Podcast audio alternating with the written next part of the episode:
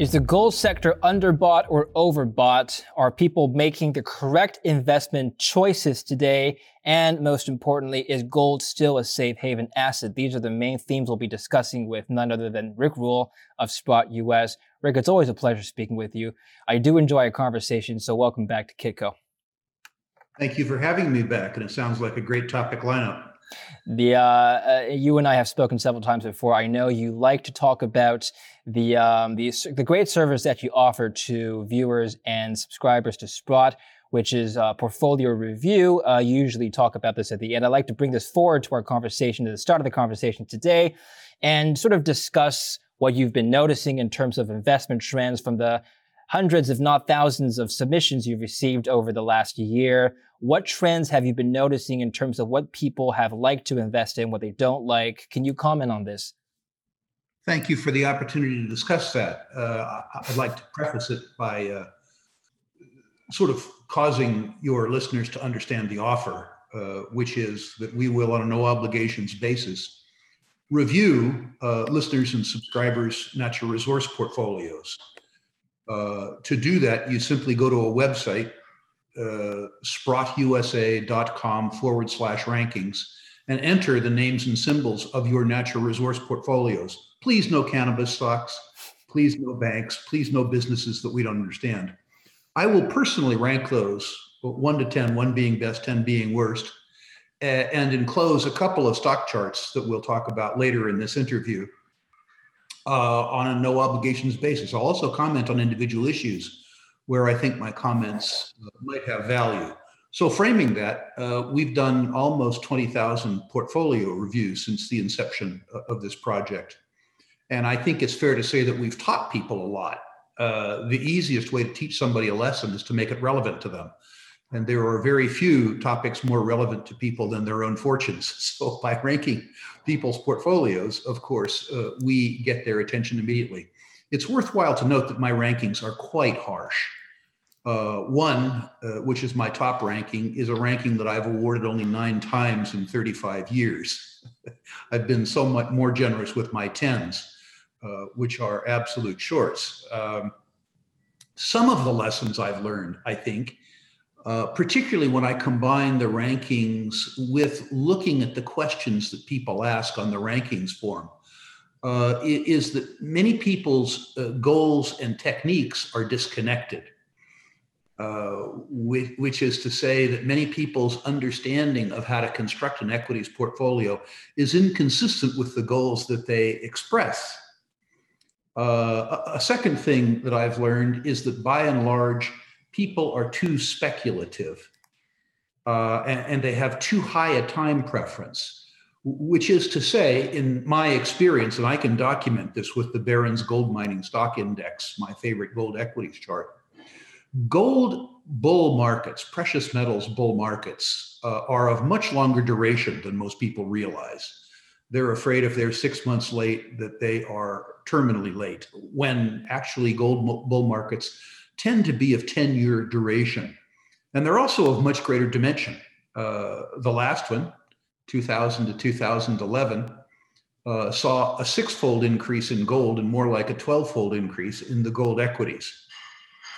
The consequence of that is that taking undue portfolio risk in speculative issues uh, and exposing yourself to company failure means that most people would be better served having 60 or 70% of their gold equities portfolio in very high quality gold stocks. So they just capture the market move with less risk of company failure. The third thing that I have found with regards to speculative portfolios is that most speculators own way too many stocks. Mm-hmm. I believe that the number of shares that a person should have in their portfolio should correspond to the number of hours per month that the speculator is willing to work understanding the portfolio. And by work, I mean read the annual reports, read the proxies, read the 43101s. Uh, I've seen many portfolios where speculators owned 45 or 50 stocks uh, and didn't remember on questioning why they owned them, what it was that attracted uh, to them, what sort of internal price target one they had, and what sort of timeframes they had in mind. Uh, and this is very damaging. Indeed. If I had a fourth criticism, it would be that speculators are too narrative oriented. Uh, narrative being probably the easiest thing to assimilate emotionally, uh, and, and, less willing to pay attention to technical and financial data. So, those would be the four conclusions mm-hmm. that, that, we have learned. Uh, we have also learned, however, that people are very, very responsible to rankings. Yeah. Okay. And very responsive to our uh, answers to their questions, uh, which has been, in fact, heartening. People take um, both praise uh, and constructive criticism uh, better than I would have believed. I've always believed that communication is an affirmative process. And if one attracts the questioner's core value too hard, one loses uh, the listener. Turns out that's not true.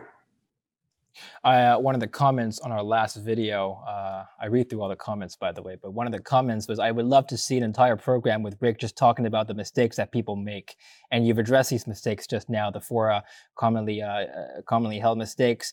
Uh, I wonder, Rick, how somebody, in a, a, retail investor, can overcome these mistakes, specifically in regards to having too many stocks in their portfolio. I think you and I briefly discussed this last time. The issue is people don't know how to pick stocks, and so they diversify as a form of safety. Uh, is this the correct, incorrect approach? How should they overcome this?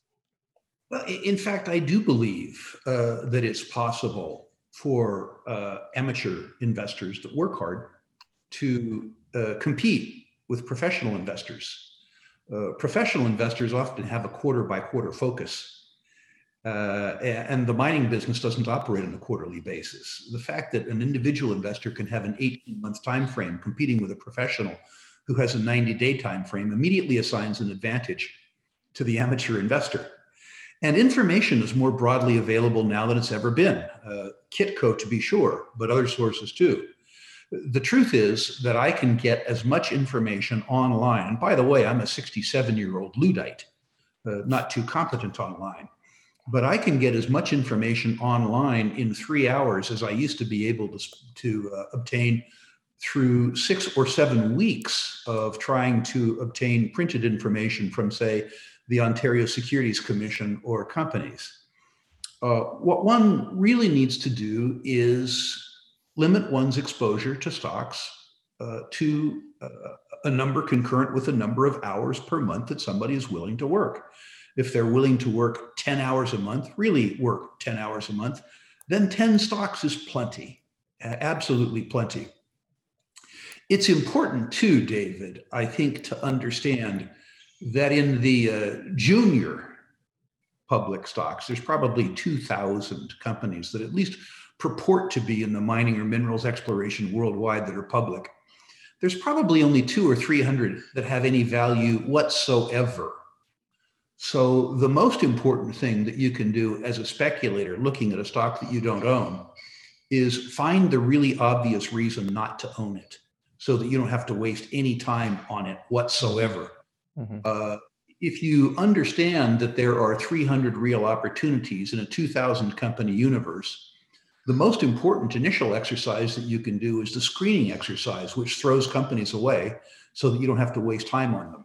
Yeah. People are afraid of missing opportunity when they should be afraid of accepting risk. I think the uh, the issue of information that you brought up is a double edged sword. Yes, we do have more information available at our fingertips, but now we have almost too much information. The, the issue now is narrowing down what to look for in a very limited given amount of time. And so, you know, can you can you just very very briefly point us in the right direction here, Rick?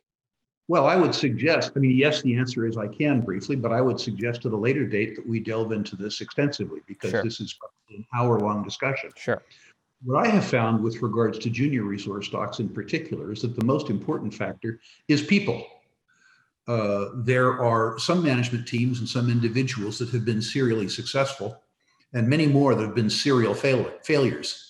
But in bull markets, the investors don't seem to segregate between the born losers and the born winners. Uh, and hanging out with the board winner, the born winners, uh, is really the first thing you do. In fact, David, looking back at my own career over 45 years, focusing on my mistakes rather than other people's mistakes, Had I merely concentrated on the 10 or 15 management teams that I had had the best success with up to the age 35, I'm 67 now, so that's what, 30 something years ago, uh, I would have done half as much work and made twice as much money. Uh, if I had just hung out with the Ross Beattys, the Bob Quartermains, the Robert Friedlands, the Lukas Lundins, all of whom I'd done business with by the time I was 35, and not bothered with the rest of the universe, I would have worked less hard and made more money. So the first thing is the prior track record of success of the management teams and whether or not that success was specifically related to the task at hand. But investors must be contrarian or they will be a victim you need to buy something not when the price action is justifying the narrative, but rather when everybody is either bored of something or hates something. You must be forward thinking. Think about this. If the price of the stock has doubled in six months, but nothing of underlying uh, fundamental value has changed, the stock is precisely arithmetically half as attractive. But the fact that it's up 100% means more people are attracted to it if you think about buying other kinds of goods, like say your suit, uh, if you went to a store and saw that suit selling for twice the price that you had paid for it six months ago, you'd be furious. If you went to buy buy it and saw it selling for half the price, you would be delighted. But people aren't as smart when they buy stocks as when they buy suits. mm-hmm. so it's important to buy these things when they're out of favor, when they're on scale. Yeah. The third thing I would suggest is that scale is important. If you're going to take risk, don't take risk for small rewards. In gold equivalent terms, if the target size or the target or the resource, whatever the number is, uh, doesn't exceed a million gold equivalent ounces, uh, which is to say there isn't sort of a billion eight in in situ value, where I don't believe that the deposit to, could be produced at 100,000 ounces a year or more, which is to say $180 million in gross revenues a year or more, I don't care.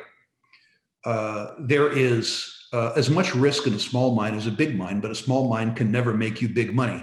And the idea of negative asyn- uh, asynchrony, which is to say taking big risks for small money, is not attractive taking big risks for big money is somewhat more attractive. So I, I would say look at those things. Also, uh, adjust your time preference to the task at hand. If you buy a small speculative stock because you believe that the drilling campaign that's underway will change the market's understanding of the deposit and hence increase the value of your shareholdings, understand how long it will take for that drill campaign to add value. Let's say, as an example, that the uh, company under question is drilling a deposit in northwestern BC in the Golden Triangle, where the drilling season is short. You might reasonably suspect that it will take two drilling seasons to answer the unanswered question. In other words, you will need to own that stock for 18 months if you have a three month time horizon owning a stock where 18 months is required to get the answer that changes the value, it's your time horizon that's the problem, not the company's thesis.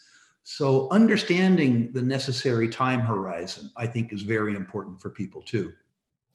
Uh, the one thing you were telling me offline is that uh, there is now sufficient data to analyze certain trends in investor behavior. Could you comment on some of these trends in particular regarding uh, age, maybe occupation, uh, you know, uh, back, backgrounds? you know, what, what are some interesting trends that you've noticed that you could share?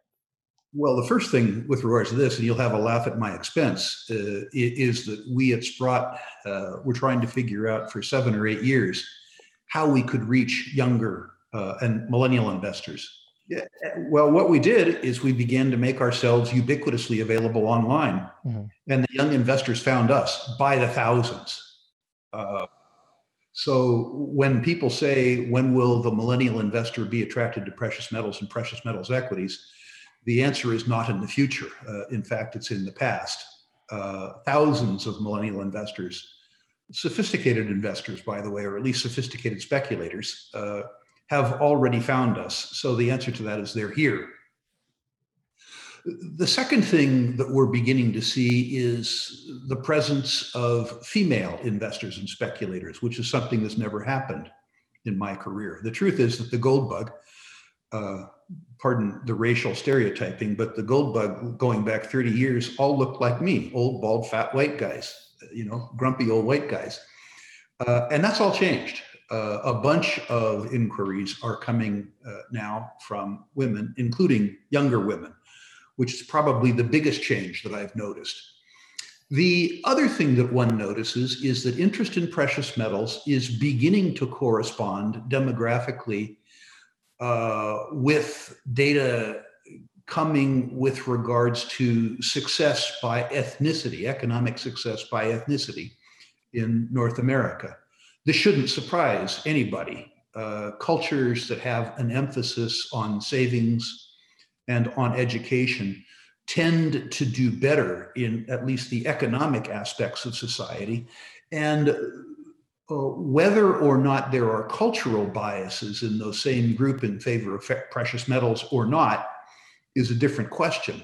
But what we see is an incredible amount of interest in North America and internationally by the East Asian diaspora, uh, by the South Asian diaspora, uh, and by the Lebanese and Palestinian diaspora, three uh, socio ethnic groups that tend to punch way, way, way above their weight in the broad economy at any rate. It's interesting, particularly with regards to the South Asian diaspora in the United States, mm-hmm. which are really almost uh, statistically insignificant, except in their individual demographic um, achievement relative to the broader population. The extraordinary level of interest among the South Asian diaspora in the United States with regards to precious metals is the one thing that really stands out. I would suspect that in the United States, of the responses that we have received in the last year, 12 to 15% are from people with South Asian or Middle Eastern ancestry, where I suspect that their percentage of the general population is more like one to one and a half percent. Yeah. So I would find that to be very interesting in terms of broad trend.